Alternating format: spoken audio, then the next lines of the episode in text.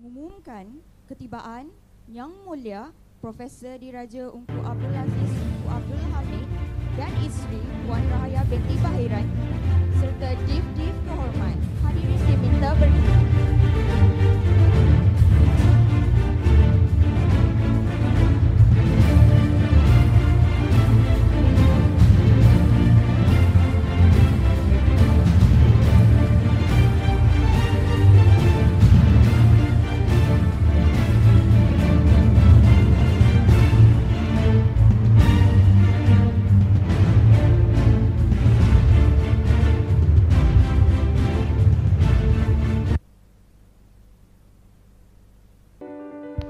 Yang Mulia Profesor Diraja Ungku Abdul Aziz bin Ungku Abdul Hamid dilahirkan pada 28 Januari 1922 di London, England.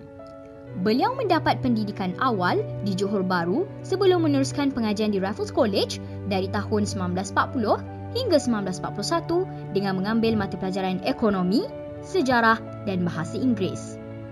Beliau menyambung pengajian di peringkat yang lebih tinggi di Waseda University Tokyo dan mendapat ijazah doktor ekonomi pada tahun 1964. Beliau pernah berkhidmat sebagai pensyarah ekonomi di Universiti Malaya Singapura, pengarah Dewan Bahasa dan Pustaka, Dekan Fakulti Sastra Universiti Malaya, diikuti Dekan Fakulti Ekonomi dan Pentadbiran Universiti Malaya.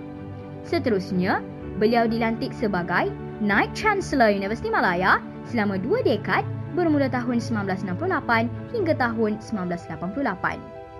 Beliau merupakan satu-satunya individu yang dianugerahkan gelaran Profesor Diraja oleh Duli Yang Maha Mulia Seri Paduka Baginda Yang di-Pertuan Agong pada tahun 1978.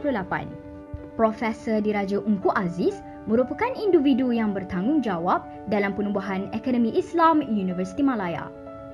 Pada tahun 1972, beliau telah menubuhkan Pusat Bahasa Universiti Malaya sebagai sebuah organisasi perkhidmatan bahasa yang turut bertanggungjawab dalam menjalankan kursus bahasa yang sesuai dengan kehendak fakulti-fakulti dan pusat-pusat lain di Universiti Malaya.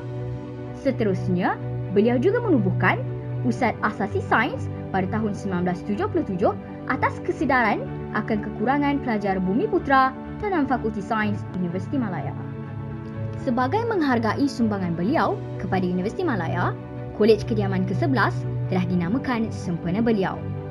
Kolej Kediaman Ungku Aziz atau KUAS diasaskan pada tahun 1998. KUAS pada awalnya ditubuhkan untuk menempatkan pelajar pusat asasi sains. Di bawah rancangan Malaysia ke-6, KUAS telah dinaik taraf menjadi sebuah kolej pada bulan Mei 1998. Pembukaan KUAS dirasmikan oleh Duli Yang Teramat Mulia Raja Muda Perak, Raja Dr. Nazrin Shah, Tuanku Pro-Chancellor Universiti Malaya pada 18 Disember 2004.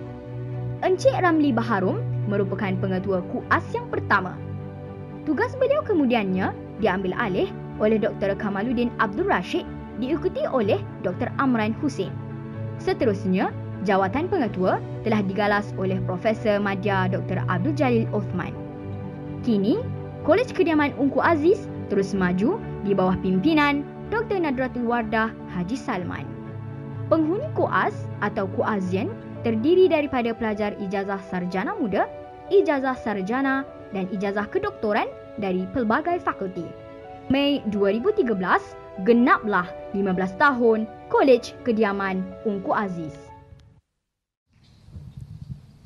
Kini tibalah masa yang dinanti-nantikan.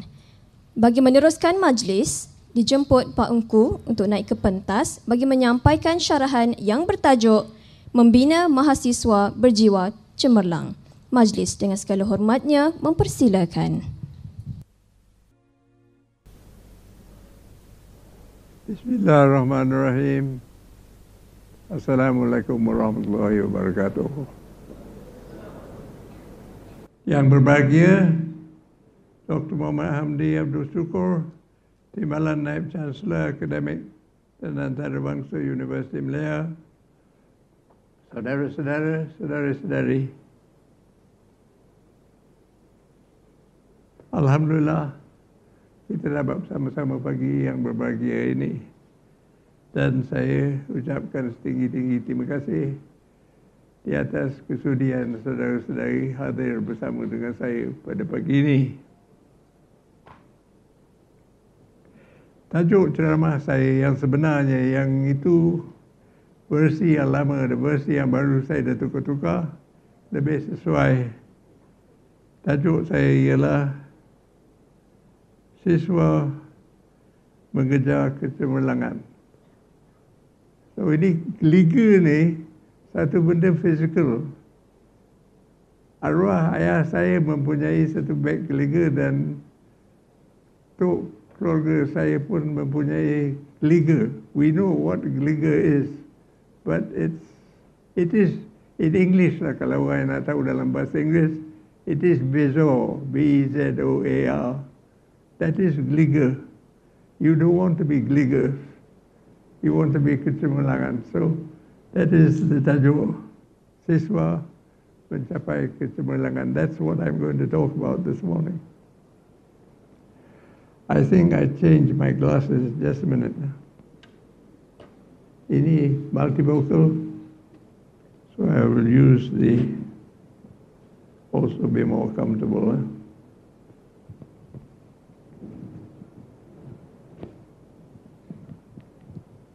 Banyak sangat kocek. Ya.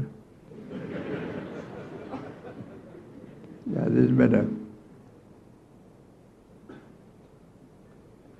Now, ceramah saya bermula ni. Demi mencapai kecemerlangan, that's what you want, eh? kecemerlangan, excellence dalam bahasa Inggeris. Yang pertama sekali, kita perlu mempunyai sumber cahaya, source of light. Jadi saya pilih untuk ceramah pagi ini, source of light-nya ialah uh, obor. Kalau orang yang pergi Olimpik tahu semua obor torch. Dan diangkat dia berlari lagi. The last one di London, next one in Brazil, baru sekarang di tengah di Sochi. So, they all carry the torch. So, nak cari cemerlangan, you mesti ada cahaya, kemudian you ikut cahaya itu mencari kecemerlangan the best. So that's what it is. So obor ini mencari keadaan yang paling baik sekali. Daripada kata-kata obor ini, as a word, eh, torch, obor dalam bahasa Melayu, kita boleh dapat kata ringkas yang menjadi tajuk saya hari ini, untuk saudara-saudari dan untuk pres yang dah menunggu-nunggu di sini. OBI. You all know what is OKU, orang korang apa. But you've never heard of OBI. So pagi ini saya memperkenalkan OBI. Short form from OBOR. Orang berilmu. OBI. That's what it is. So ingat.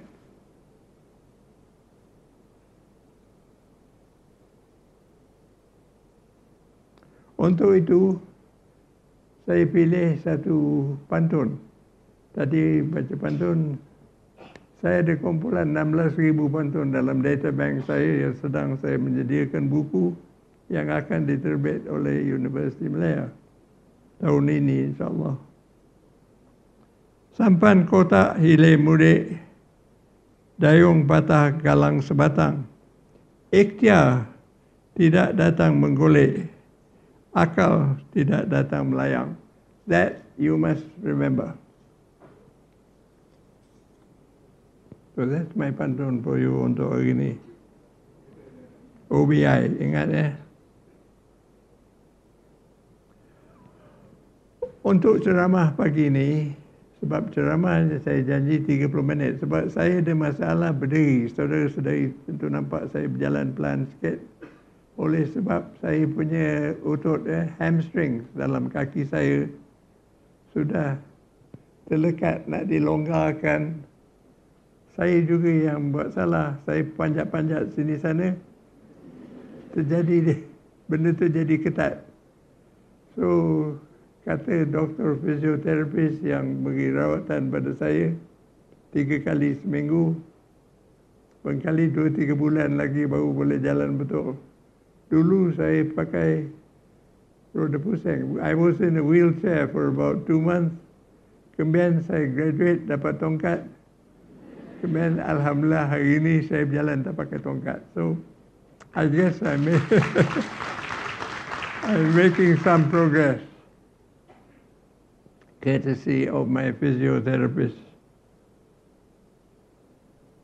Now, Ceramah saya pagi ini saya akan bagikan kepada lima tajuk. Saya bagi dia punya lima-lima dengan ringkas, kemudian saya akan uraikan dengan cara butiran. Yang pertama sekali ialah siswa-siswi kalau nak jadi cemerlang mesti boleh mengurus lima perkara. You have to manage five things. Five things. Five saja, tak banyak. But I will give you the details. Satu, kesehatan. Dua, masa. Tiga, ketenteraman, stres. Empat, senam. Dan lima, kaedah belajar. So that's what it's all about. kesehatan. Kesehatan ini pada yang pertama ni boleh dibagi kepada dua bahagian ya. Kesehatan jasad badan dan kesehatan minda. Ini yang penting. So yang kesehatan ini dalam bahasa Latin nak tunjukkan saya tahu bahasa Latin tapi saya tidak begitu pandai. Tapi dalam bahasa Latin kalau nak tahu semua dalam uh, kamus boleh dapat mensana in corpore sano.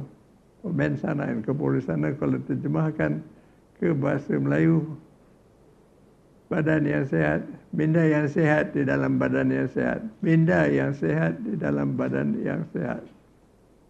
That's what mensana and corpore sano is. So, so apa hal dulu badan kita, jasad kita mesti sehat. Dan untuk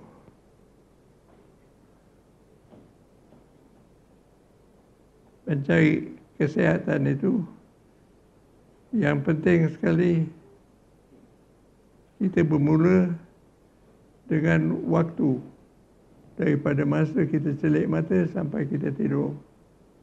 Bagaimana kita mengurus itu? Cukup tidur 6 jam, 6 jam setengah, 7 jam cukup.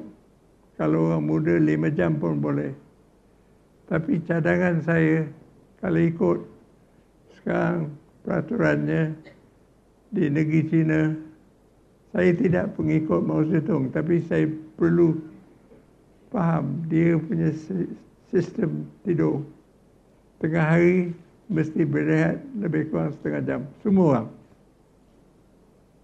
Jadi, tak payah pilih. Kalau nak pukul 2, pukul 2 ke pukul 1, pukul 1. Lepas makan, baring.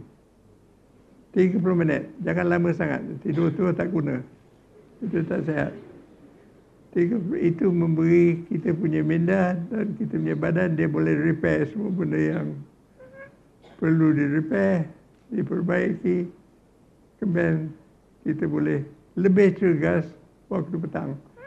Saya sendiri mengikut cara itu berkali sudah 5-60 tahun. Sudah jadi kebiasaan. Lepas saya makan tengah hari, terus saya masuk bilik tidur, saya pagi, tidur.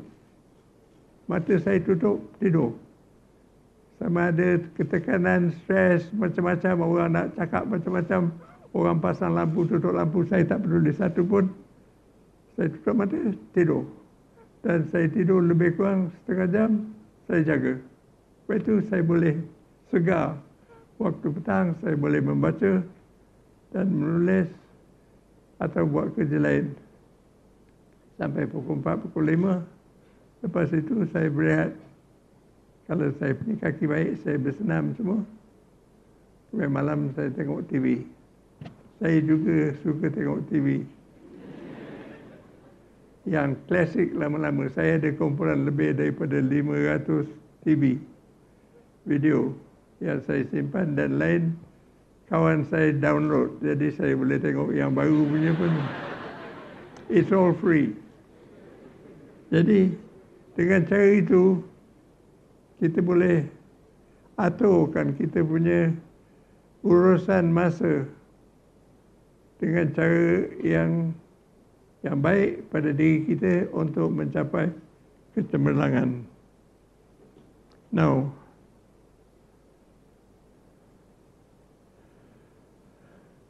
kita pindah daripada minda ke jasad soal makan. Semua orang tahu, orang tanya saya, saya naik lift dekat mana-mana tempat, orang tanya saya pasal dalam lift cuma satu dengan satu atau dua tiga orang. Saya nak tanya, Profesor Aziz, you makan apa selalu? Saya kata tetap, dua kali sehari saya makan bawang mentah. Tanya dia, dia ada sini saksi. Daripada habit saya sudah menggali 3-40 tahun. Tengah hari mesti ada atas meja bawang mentah. Kemudian saya boleh ambil bawang mentah tu, saya ke mama makan terus. No problem. Tapi mesti biasalah. Orang kalau nak cium mulut saya itu dia punya problem, bukan saya punya problem. So apa yang nasihat saya tentang barang makanan? Saya tengok ke dalam bilik ini tak banyaklah yang mengidap penyakit obesity. Tetapi ini semua hasil dari banyak sangat makan fast food. Ini burgers memang boleh dikatakan racun pada badan. Jadi kalau nak makan sekali-sekali makanlah. Tapi nasihat saya jangan selalu makan burgers sebab benda yang dalam tu semua tak sehat. Dan very important jangan minum cola. Mana-mana cola, dia ada banyak gula dalam. Gula tu racun pada badan. So, ingatlah itu pesanan saya. Dan saya pengikut Diamonds, eh? Fit for life. Fit, fit, F-I-T, fit for life. Fit for life kata kita mesti makan barang hidup, jangan makan barang dah mati umpamanya sayur, ulam, semua mesti dimakan hidup-hidup. Kalau kita masak dia, kita goreng dia, atau kita berbos dia, dia mati. So we should eat live food as much as possible. Tapi itu daging cerita lain lah. Saya pun tak banyak makan daging, so tak ada problem. Oh.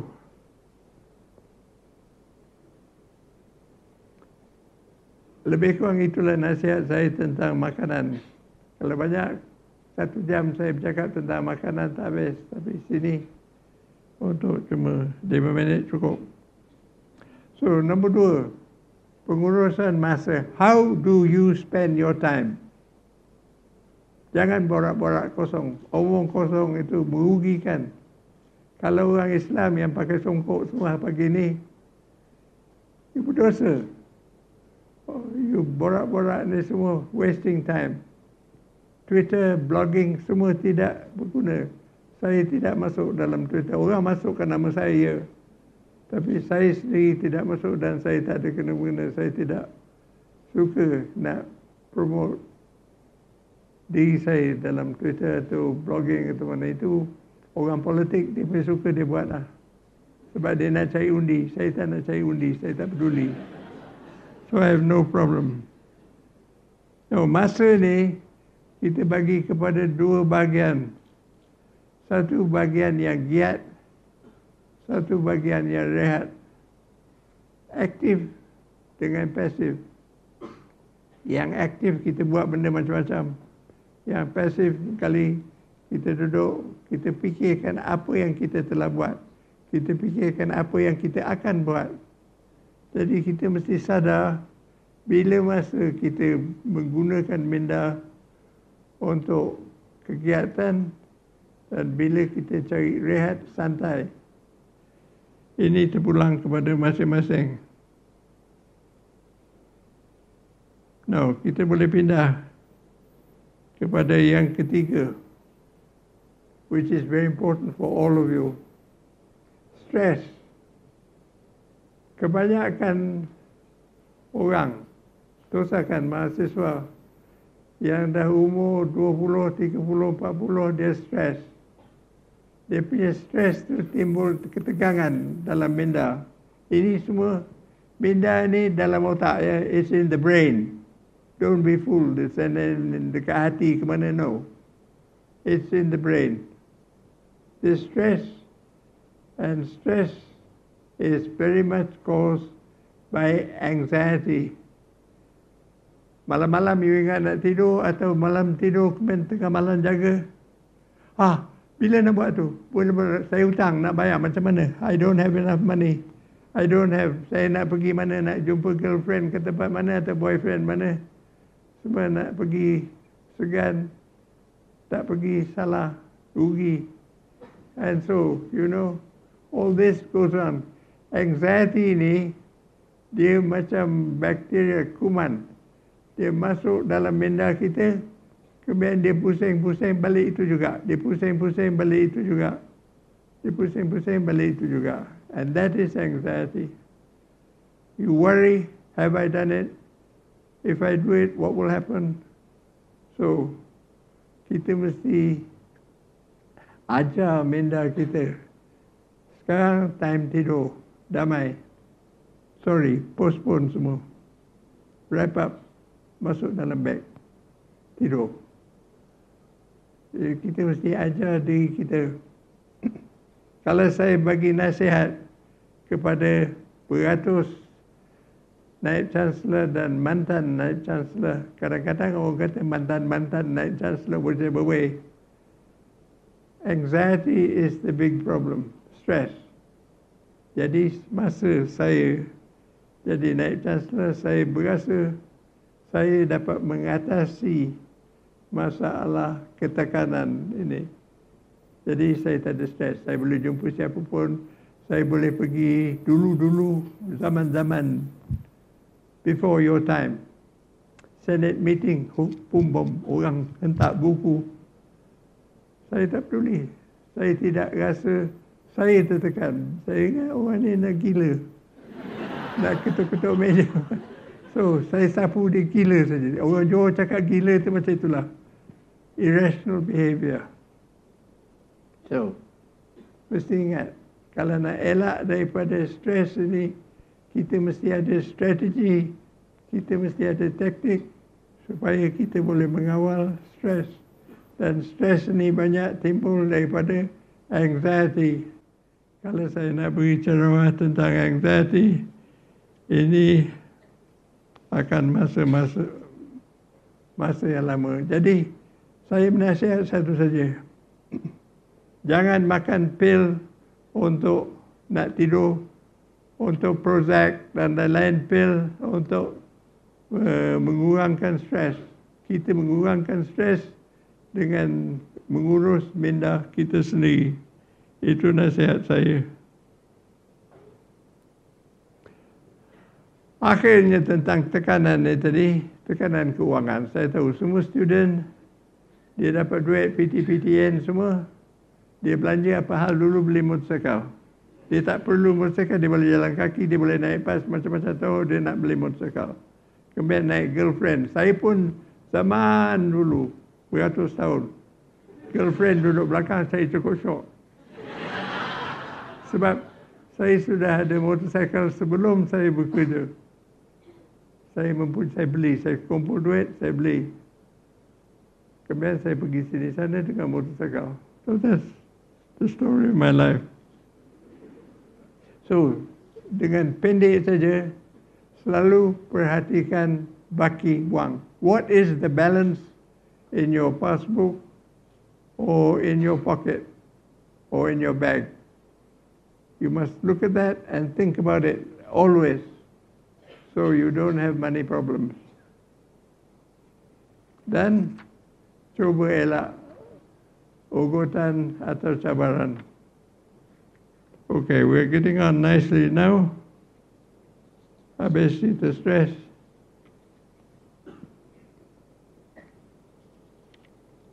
Now we come to senam. Saya ni al zaman dulu masa saya duduk dalam kampus, tiap-tiap pagi saya pusing tasik atau saya pergi pusing-pusing naik bukit di belakang. Naik tu bukit dan saya punya sports chief dia ikut saya jogging. Tiap-tiap hari. Jadi semua kenal saya. Dan masa itu resmi saya saya naib chancellor. Kalau orang ada masalah dia ikut saya jogging. Kemudian dia berlari. Kemudian saya kata okay we stop. Tanya dia apa you punya problem? Dia kata basikal saya kena curi. Dia pekerja universiti. Jadi saya kata okay. Dia kata dia dah pinjam basikal tu basikal tu kena curi. Jadi hutang ada basikal tak ada apa nak buat? Dia nak datang kerja kata dia jauh. Jadi saya kata beginilah. Saya minta juru chief dalam bagian keuangan bagi dia satu loan lagi. Saya boleh approve.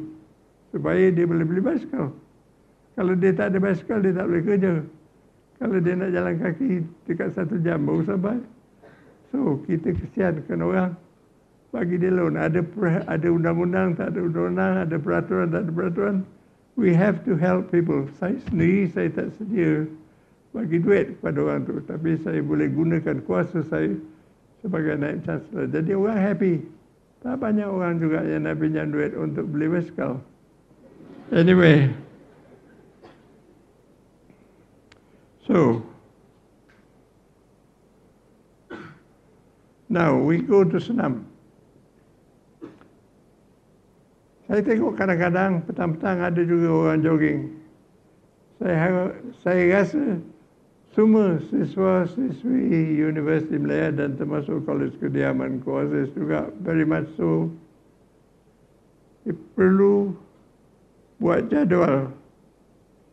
Tiga kali seminggu buat senaman sama ada main game atau jogging atau badminton atau squash sukati lah itu untuk riadah exercise. Tapi juga untuk minda. Saya perhatikan, I'm not sure you have uh, di college kediaman ada club. Have you got a chess club? No, you should have a chess club. You got chess club. Have you got a Sudoku club? Sudoku. Ada club. Oh, very good number one. Jadi, kalau ada peraduan orang masuk, you find out what you like. Whether it's chess, sudoku, word puzzles, banyak benda boleh buat. Kemudian buat club, macam-macam club kecil-kecil. I mean, very famous in America, Jane Austen Club pun ada club juga. Orang yang ada minat baca Jane Austen, dia bincang sama sendiri. So you have a Jane Austen club. You can have any kind of club you like. But the more clubs, the better. Then club ni must have a somebody who helps them. Dan orang yang datang how to do better. Then you have chess competitions. Lawan dalam university, antara university internationally. There's no reason why many of you cannot be chess champions.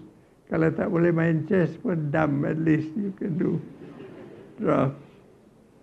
So, ini baik untuk kesehatan.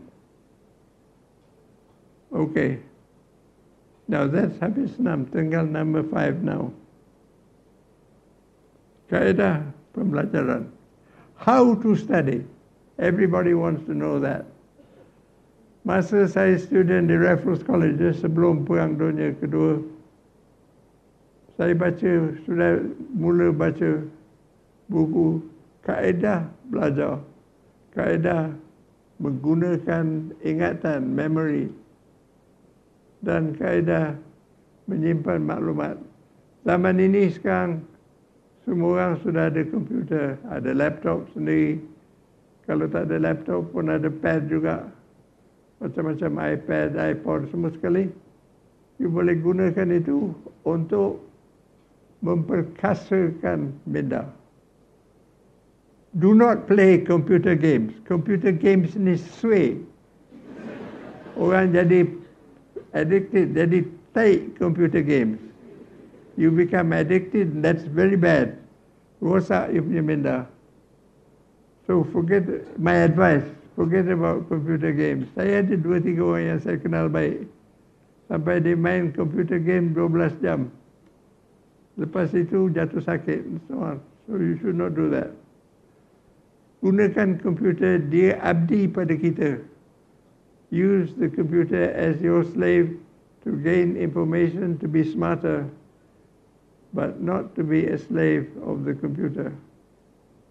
Saya pun, saya mula pakai komputer 4-5 tahun dulu. Sebelum itu saya ada sekretari, sekretari jaga semua. Bila saya tinggal sekarang, tak ada orang yang nak buat. Sekarang saya ada PA 2, so take care of everything. But at that time, jadi saya kena belajar sendiri typing. I can now do touch typing. Dan saya, tadi saya ceritakan, saya menyimpan di dalam data bank saya 16,000 pantun untuk buku yang terbit sekali ujung tahun ini. Sekarang dah hampir siap. Pantun. Jadi saya punya minat kepada saya tentang politik, tentang kemiskinan.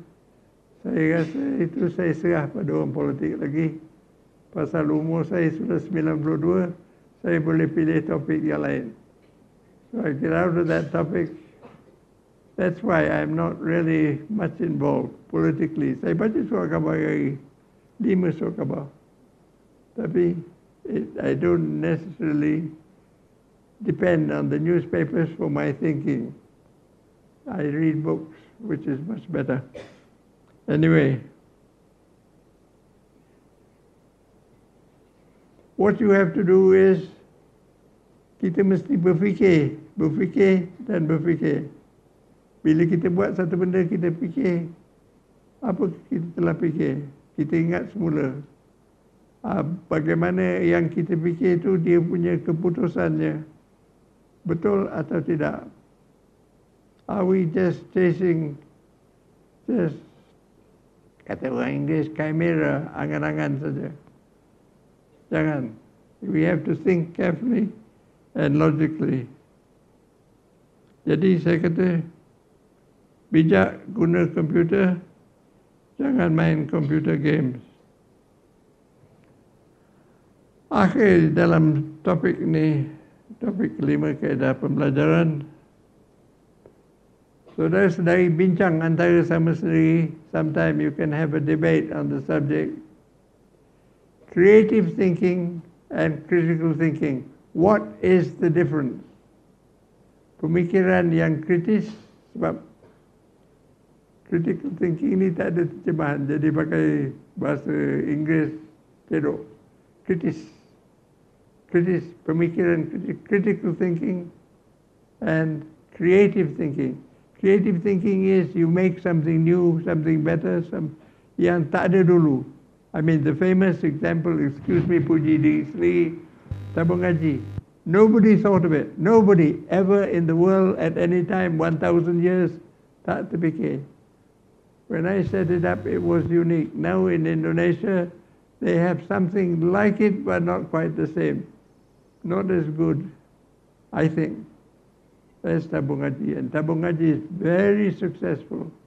Tapi negeri lain nak ikut tak dapat baik di Senegal, baik tempat lain di Pakistan semua angan-angan dia nak buat tapi tak jadi. Itu masalah dia. Tapi di Malaysia saya yang dapat idea how to set up. How did I set up tabung haji? Just to talk about it for two minutes as an example. Mula-mula saya masa itu menyiasat tentang kemiskinan. Dan saya tengok orang Melayu di Kelantan, di Kedah, saya dulu tak pernah pergi. Saya tak pernah pergi utara, saya orang Johor, apa nak pergi utara tengok orang Kelantan. So, saya bawa diri saya pergi sana, saya tengok orang sana dan orang kampung. Bagaimana kaedah dia simpan duit. Dia ada duit RM10, dia selit celah atap. Kemudian dia punya saudara kawan-kawan datang, jentik atap tu, duit tu keluar, dia bawa balik. So dia susah nak kumpul duit untuk nak menunaikan fardu haji. Dan saya tengok dia beli kambing, dia jual kambing. Dia jual kambing, dia beli lembu. Dia jual lembu, dia beli kerbau. Kemudian dah lima enam ekor kerbau dia jual. Dia pun pergilah tunaikan fardu haji. Balik kerbau tak ada, duit tak ada. Duduk sebagai orang miskin. Jadi saya kata ini kerja yang tidak logik dan tidak rasional. Kita dirikan satu tabung di mana orang boleh simpan wang dan gunakan wang itu khusus pada masa itu untuk menunaikan fardu haji. And so that's how it came about dan menolong orang Melayu yang miskin. So anyway, hari ini saya bagi saudara-saudari idea OBI, orang berilmu. That's new. Today for you. My hadiah to you.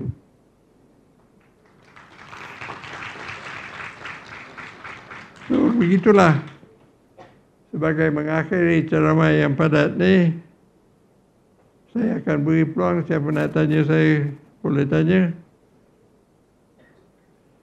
Dan saya harap saudara-saudari dalam ceramah dapat menjamah fikiran saya.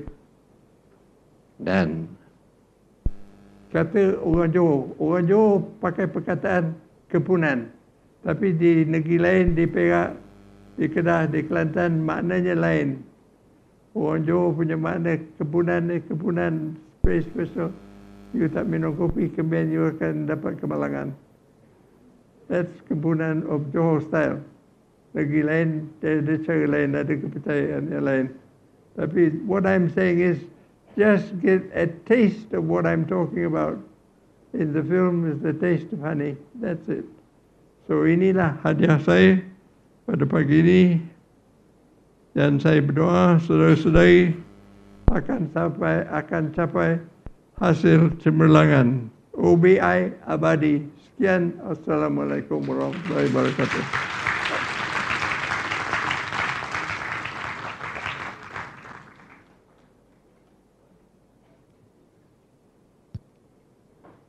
So, saya tanya.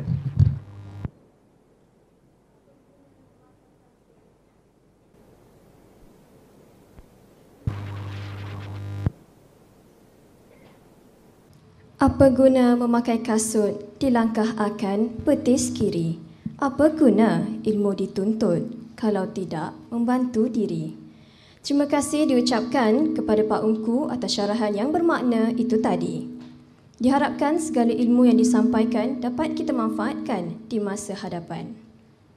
Majlis diteruskan lagi dengan sesi soal jawab. Untuk maklumat hadirin sekalian, Setiap individu yang bertanyakan soalan akan mendapat cenderahati berupa buku tulisan Pak Ungku yang ditandatangani khas oleh beliau. Diminta kepada para hadirin yang ingin bertanyakan soalan untuk naik ke pentas. Dipersilakan. Assalamualaikum. Sila. So, you're going to ask the question? Yes. Tuan dulu. Ah, sila you dulu. Janggut lebih dulu. Assalamualaikum warahmatullahi taala wabarakatuh. Waalaikumsalam. Uh, nama saya Abdul Halim uh, bin Bistamam daripada Ipoh. Dan uh, saya pernah bersama Pak Engku dari di kedai buku koperasi uh, berbincang mengenai pemikiran dan soalan saya yang saya bangkitkan dulu pada Pak Engku tentang creative thinking. Yes. Dan uh, saya tengah menyiapkan satu proses apa ni pemikiran yang panggil left brain and right brain. Jadi dalam perbincangan itu Pak Engku lebih suka kepada whole brain thinking. Whole brain. Yes, whole, whole brain thinking. Yes, whole brain yes, thinking, I'm yeah. familiar with that. Ya. Um, saya pernah terbaca seorang ahli falsafah yang bernama Albert Camus. Camus. Ya, Albert Camus. Albert Camus. Yes, Yes, yes. yes. Dia pernah berkata- Orang Perancis. orang Perancis. Dia pernah Ya. berkata, orang yang boleh berfikir dengan baik ialah orang yang melihat fikirannya sendiri dan mentafsir dirinya sendiri. Jadi apakah komen Pak Engku untuk uh, saya dan juga untuk semua supaya kita boleh melihat fikiran kita sendiri dan bagaimana kita nak mencapai kecemerlangannya. Jadi itu soalan saya. Itu perlu satu buku lah. Bukan. Kaedah berfikir ini ada banyak teorinya. Albert Camus ni akhirnya masa muda dia dah oh, meninggal dunia, right? Eh, but he was a great writer. Dan saya baca buku dia dalam terjemahan bahasa Perancis. Albert Camus. Dan dia baik dengan Jean-Paul Sartre, which you must be familiar with. So they had many debates. And you can see the debates are also in another book on the boxing and the Sartre and Camus. But they were great friends nevertheless. So what is your your The future this is a copy of Discovery magazine. yes? Yes, magazine. Have you seen the recent uh, magazine from uh, the National Geographic Yes, national. on the brain? Dia pun ada gambar. Ada gambar. That is the best. That is the latest one. Mhm. And the whole the theory of the brain ada di situ Yeah. dalam uh, 10 halaman. Very very detailed on the, how the dendrites and neurons Neuron, yeah. work in the brain. Mhm. Now we're really into that, then we can understand how thinking goes. Tapi at the end of the day. Dia pun belum dapat mendalam sebab benda tu lagi halus. Yeah. You know what a nano thing is? So this is nano of nano lagi halus lagi. So it's very, how the brain works is still a great mystery. Tak ada orang tahu. Ba- Bagaimana pula dengan uh, apa yang pernah disebut oleh Albert Einstein contohnya? Sorry? Albert Einstein. Einstein, yes. Ya, dia pernah kata Well, Einstein had a worldview. I mean, he had an idea that nobody had at that time. Mhm.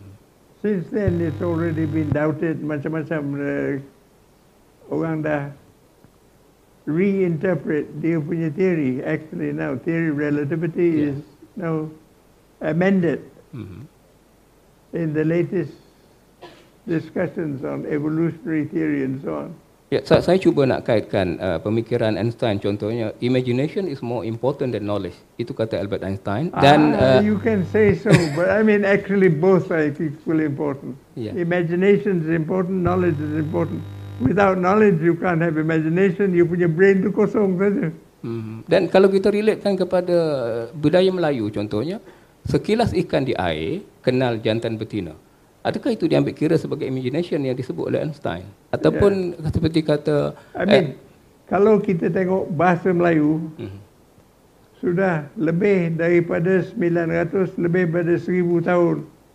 Bahasa Melayu sudah ada nama pokok-pokok daun Mhm. mana yang boleh digunakan untuk obat semua Ya. menunjukkan orang Melayu pada zaman itu sudah boleh berfikir dengan cara yang saintifik dan dia beri semua ada nama Ya, dan dia boleh buat obat yang mujarab so they and they know where to they they dia menjagakan itu they were they were the traders pedagang So the fact is, the language, kalau kita buka Burke Hill's book on Malay economic products, eh, that takes two volumes. Ya.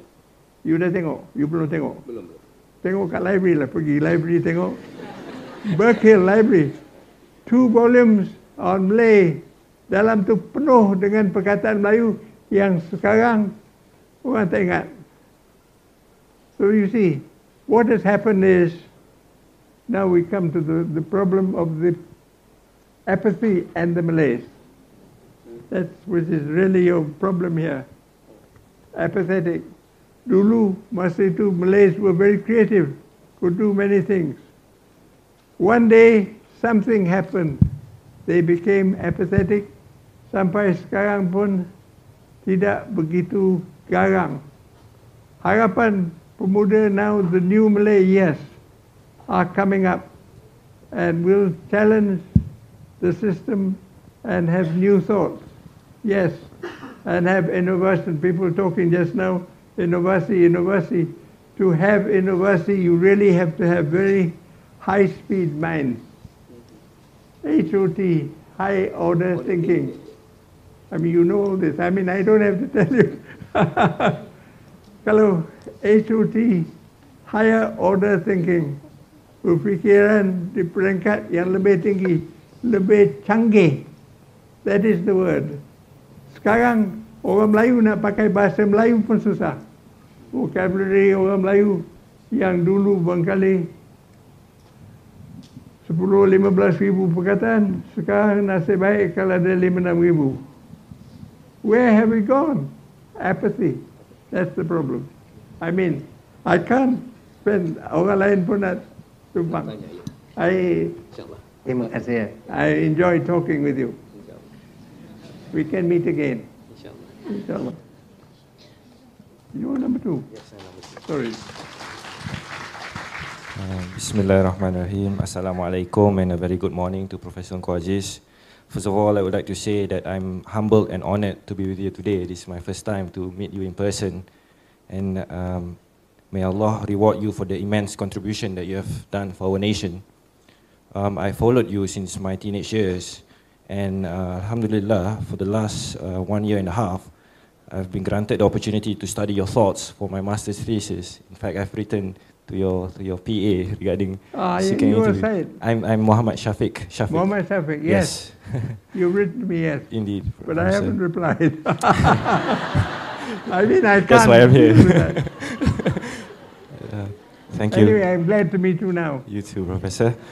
Um, now, you asked one question. Yes, indeed. Uh, One question. My question is, um, you've spoken about how um, in a in a newspaper uh, article that I saw that you met you you mentioned about how you don't want the Malays to to be hanyut dalam arus kemodenan. You don't want the Malays, uh, our our people, to be sort of um, trapped in the, the the modern life. You know, what are your thoughts on this? How should the youth, the the students today, respond to modernity? Thank you. What, what exactly are you getting at? I'm not very clear. For example, today we see the implications of uh, modern life. The youth are losing their their identity. They have this crisis of identity. Uh, mereka hilang who, makna who has diri. Uh, pemuda-pemudi uh, bangsa kita. Ya ke? Yeah. So, so, uh, we we see influences from from the West, so therefore they would be confused on certain ideas. Uh, you know, how how do they reconcile this with their own religious and intellectual traditions? Yeah, and well, so it's, it is very fashionable to say you have a crisis of identity. But actually, if you ask people, what is your identity? How do you, are you, I mean, I find it very difficult as an identification individual, identifying myself. Where am I? I mean, my grandmother was pure Turkish, so I don't look like a Malay. So bila saya pergi kampung, dia kata ni, wah, ini Mak Saleh datang, dari mana ni? So I, I can't help it. I mean, my grandmother decided how I was going to look. It's all in the genes. But culturally, it's what you choose to be. I'm very lucky because I'm one of the few people who survived several wars. I was a student in Raffles College, then the Japanese bomb, and then I was chosen the first Malay to go to Japan and to be a student, and they made a condition there. Talk about identity. My identity was I was a Malay, and I was in Japan. And then the, the people there said to me, okay, you not apa? I said, I want to go to university. So they said, yes, you can go to one of the best universities. Waseda University as a public-private university is very good, among the top in the world. How do I get in? The people there said, we give you nine months, three teachers who will teach you Japanese culture and Japanese doing things and improve your language. And I took the student entrance exam in Japanese, writing it all in Japanese, answering it in Japanese, and I was accepted as a first year student wearing a first year uniform, Japan. It can be done. And I never asked myself, am I Japanese? Am I Malay? Am I Turkish? I didn't worry about it. I said, I am going to do, I'm going to get into this blessed university and I'm going to show these people a Malay from Johor can do. So you just tell yourself, I can do. Terpulang pada you sendiri. Kalau you fikir crisis identity, am I Malay, am I Mak or am I Melayu baru, or am I Melayu lama, what about my agama, how am I going to manage that? Lagi banyak you fikir ini, akhirnya you become paralyzed. And mental paralysis is equal to apathy. So nak jaga, tak mau apathy among all the Malays, including young Malay, including your students. You mesti kata orang American gung ho from the wartime juga language. Go, go. Be successful. Then there's that other thing that you wanted to bring up, which we decided not to, so I won't bring it up again, called Kiasu. Some other time we can discuss it. But you have to have positive thinking, positive thinking inside your mind. That's it. That's the solution. Yeah. Terima kasih.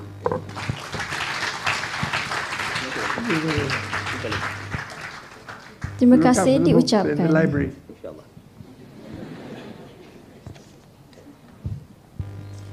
Dijemput untuk soalan yang berikutnya.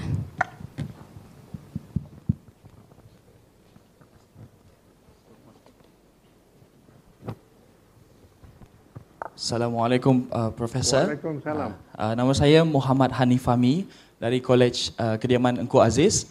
Uh, saya pelajar tiga, tahun ketiga uh, dalam pengajian hubungan antarabangsa dan pengajian strategik.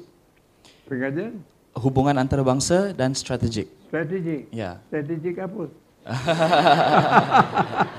Sorry. anyway. Okey. Um, saya adalah generasi yang hidup dengan hasil tulisan dan falsafah falsafah-falsafah yang dikeluarkan oleh profesor. Jadi uh, back to the 50s ataupun sebelum kemerdekaan ataupun uh, sejak awal uh, penglibatan profesor dalam bidang pendidikan, kami dapat melihat konsistensi uh, profesor dalam mem, uh, memberi kepada masyarakat bukan sahaja dalam bidang uh, pendidikan tetapi dalam uh, memberi motivasi kepada manusia dan uh, rakyat Malaysia khususnya dalam mencapai uh, kejayaan akademik. Soalan saya, macam mana profesor dapat mengekalkan momentum dalam uh, usaha memupuk budaya ilmu yang sentiasa subur dalam hidup profesor? Ah, that's a big story. It's all in the genes. I mean, I am what I am.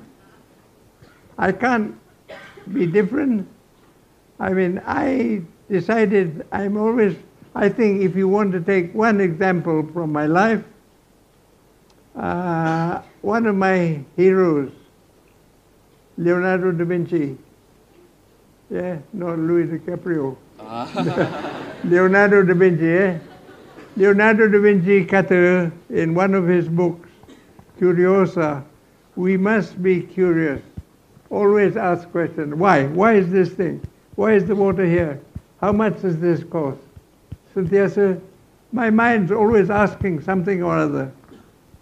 And I get an answer or I don't get an answer, then I look up. I look up books, I look up in the computer, I talk to people. I am always curious.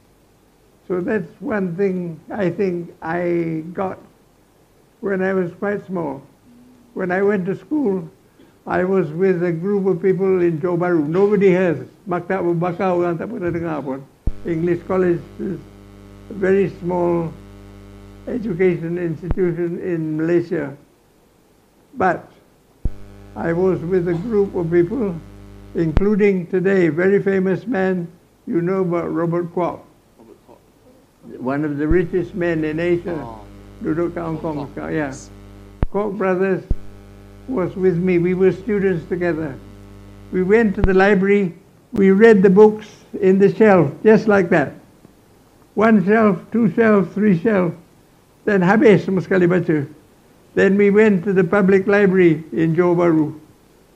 So we read that through, habis, right to left. Politics, sex, semua sekali. So I thought he benefited, he became very rich. I didn't want to become rich. I became an intellectual.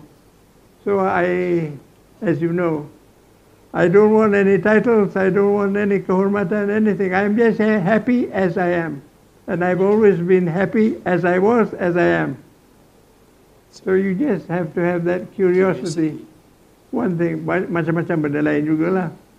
I mean, when I was a student, I studied hard, yes. I always came number top. Raffles College and everywhere I got first class, first class, semua sekali. And I got book prizes when I was in school. I didn't think about that, but I got it. So you, you have to incite yourself. Ask questions. Kalau you boleh banyak bertanya, you will be more successful.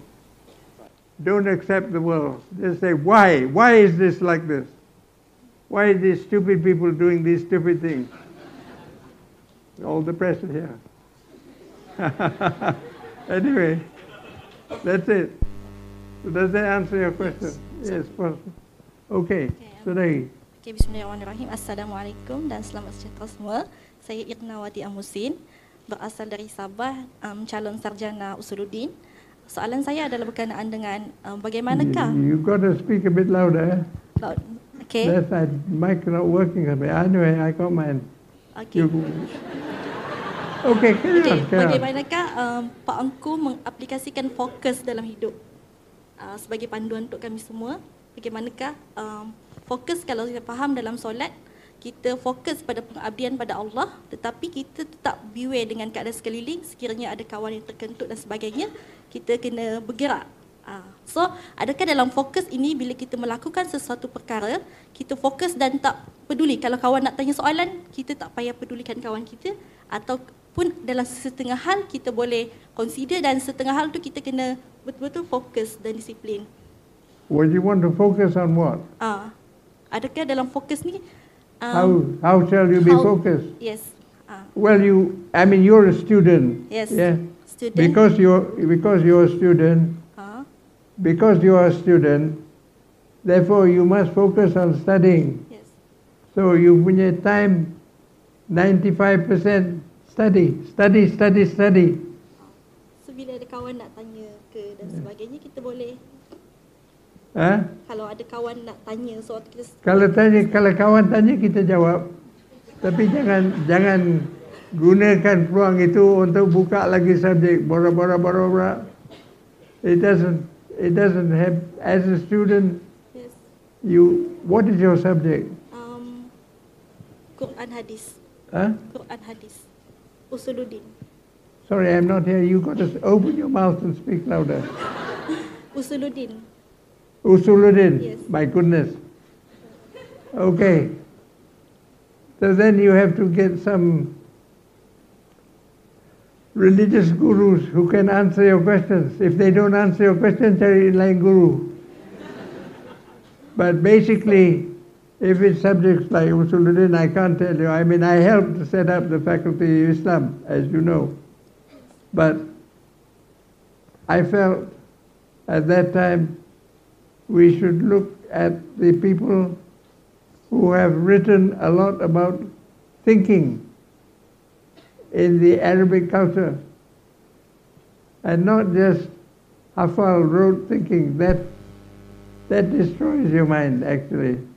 You have to get your own ideas and you have to read very widely. Now you're in the second year or third year? Um, master student, first year? Uh, final. final year? Or better still. So bila you graduate what are you going to be ustazah Uh, I want to continue my study.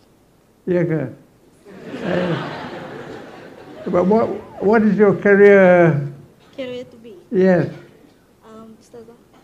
uh, you nak jadi pencara Yes. Well, that's a good idea too. You're sure when you get married, Huh? you will want to be a pencara juga, Yes. inshallah. Inshallah. Pray for So, me. well, I, will, I hope it all works out. Thank you. Ask questions, read widely. In English and in Arabic, you obviously I can read Arabic by now. Yes. So it's a great, Arabic is very difficult language, very, very difficult. Arabic and Sanskrit is very hard languages. But it's worth learning because it is the language of the Quran. Yes. So you should learn and you should read also English translations of the discussions and know more about Islamic culture and the Zaman Gilang Gemilang Islam so called and what it was like. That's all worth reading. I hope it answers some of your questions. Terima kasih. Majlis mengucapkan terima kasih. Dijemput untuk pertanyaan yang selanjutnya.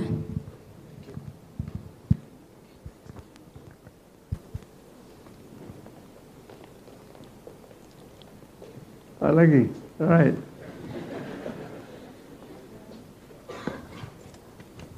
So in this case, ladies first. okay, we give you first. Bismillahirrahmanirrahim. Assalamualaikum Ah, You got to open your mouth, eh? Buka mulut. Ah, Bismillahirrahmanirrahim. yeah, look, Assalamualaikum. look at me and talk. Okay. Because I got to get your thing there. okay. Um, Prof, I'm Nabiha from Yes. International Islamic University Malaysia. Right. Okay, I'm an economic student. Um, Prof, I have uh, uh, just now you said we need to to um, to help people. I read one of your book uh, about eradicating eradicating the poverty. Yes. So, um, Prof. Atal Atal um, give me this, the the assignment about eradica- eradicating the poverty. Well, um, my question is, I got I've got two two questions here. Um, first, how can you um, how can you think? How can we think big like you? I want to be like you. Serious, I want to be like. I- That's I, very hard. I, I, I mean, literally. Um, see. Yeah. I am one of the remaining dinosaurs who, who lived through one war. Nowadays, so nobody even knows about the war. What was it like to be bombed? I was bombed three times by the Japanese, by the Americans, and by the English. So it makes me very to survive. Other people didn't survive, I survived. So that makes you very unique. You can't be like me. But you you can copy my advice, read widely and deeply in whatever language you like. So, You, um, you should read, you should have a target, eh? okay. Although you're from another university, you should have a target, read one book a month. One. book. a month. Anything you like. You like to read Jane Austen, you like to read Camus, you like to read, take whatever you want to read. So, uh, comic, comic can Comics, be. no. No. Comic is for children. Really? You're adult. Just kidding. You're a big girl now. So big girls don't read comics. Just kidding. So, I stopped reading comics when I was about 14 years old. so I can stop. Um, so one, one more thing. Um, how can we as a student think can can help people like eradicate eradicate the poverty? How can we Well, implement that? Poverty is a big problem and it's, it's actually become bigger, it's very confused. In Malaysia, it's a problem of much of Asia and it's a problem of America. There's also poverty in America, there's poverty in Europe, there's poverty everywhere. Lagi banyak migrant ni semua banyak, banyak poverty. So if we want to help a group of people to become self-sufficient, if they can get a little better income.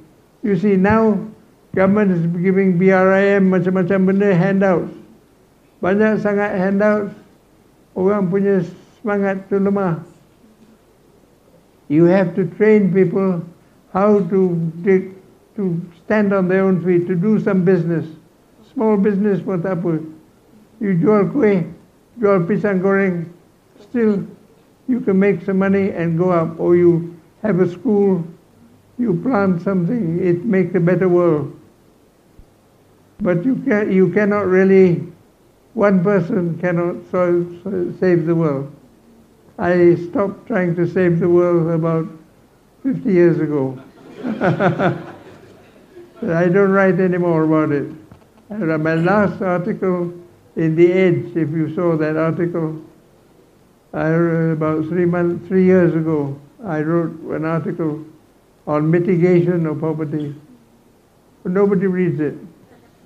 People don't like to hear the word poverty because some people think, including some politicians, everybody is rich now.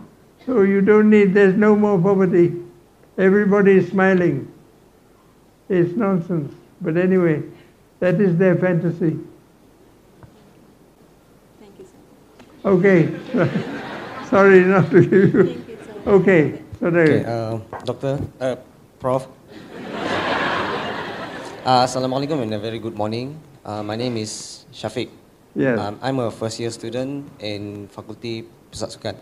Well, Sport Science. sports science. Sport Science. Sports science. Ah, Yeah. yes. Um, even though I'm an athlete, I study sports science, but I've always been fascinated with uh, how our mind works. How, Yes. yeah, how our mind Okay, works. Okay, when how- you're jogging, you're already thinking. Yeah. Okay. So um, I have a one question actually. This is this is just merely. I just want to know your opinion on it. Yes. Okay. Um, I read one saying from Albert Einstein. Uh, says that uh, he actually he he's afraid there will come one time, one generation where the the technology will manipulate human interaction, socialization. Yeah.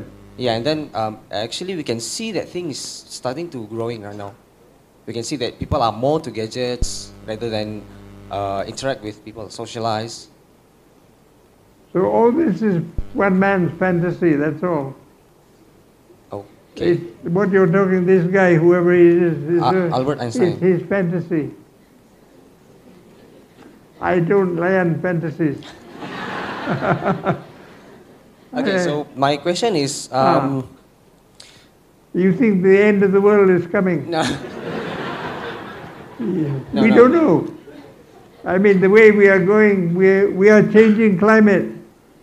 You think di sini pun you already having a water crisis. Very soon you'll have water rationing. Who's doing this? Who's the people who chopped down all the jungles? Where are they now?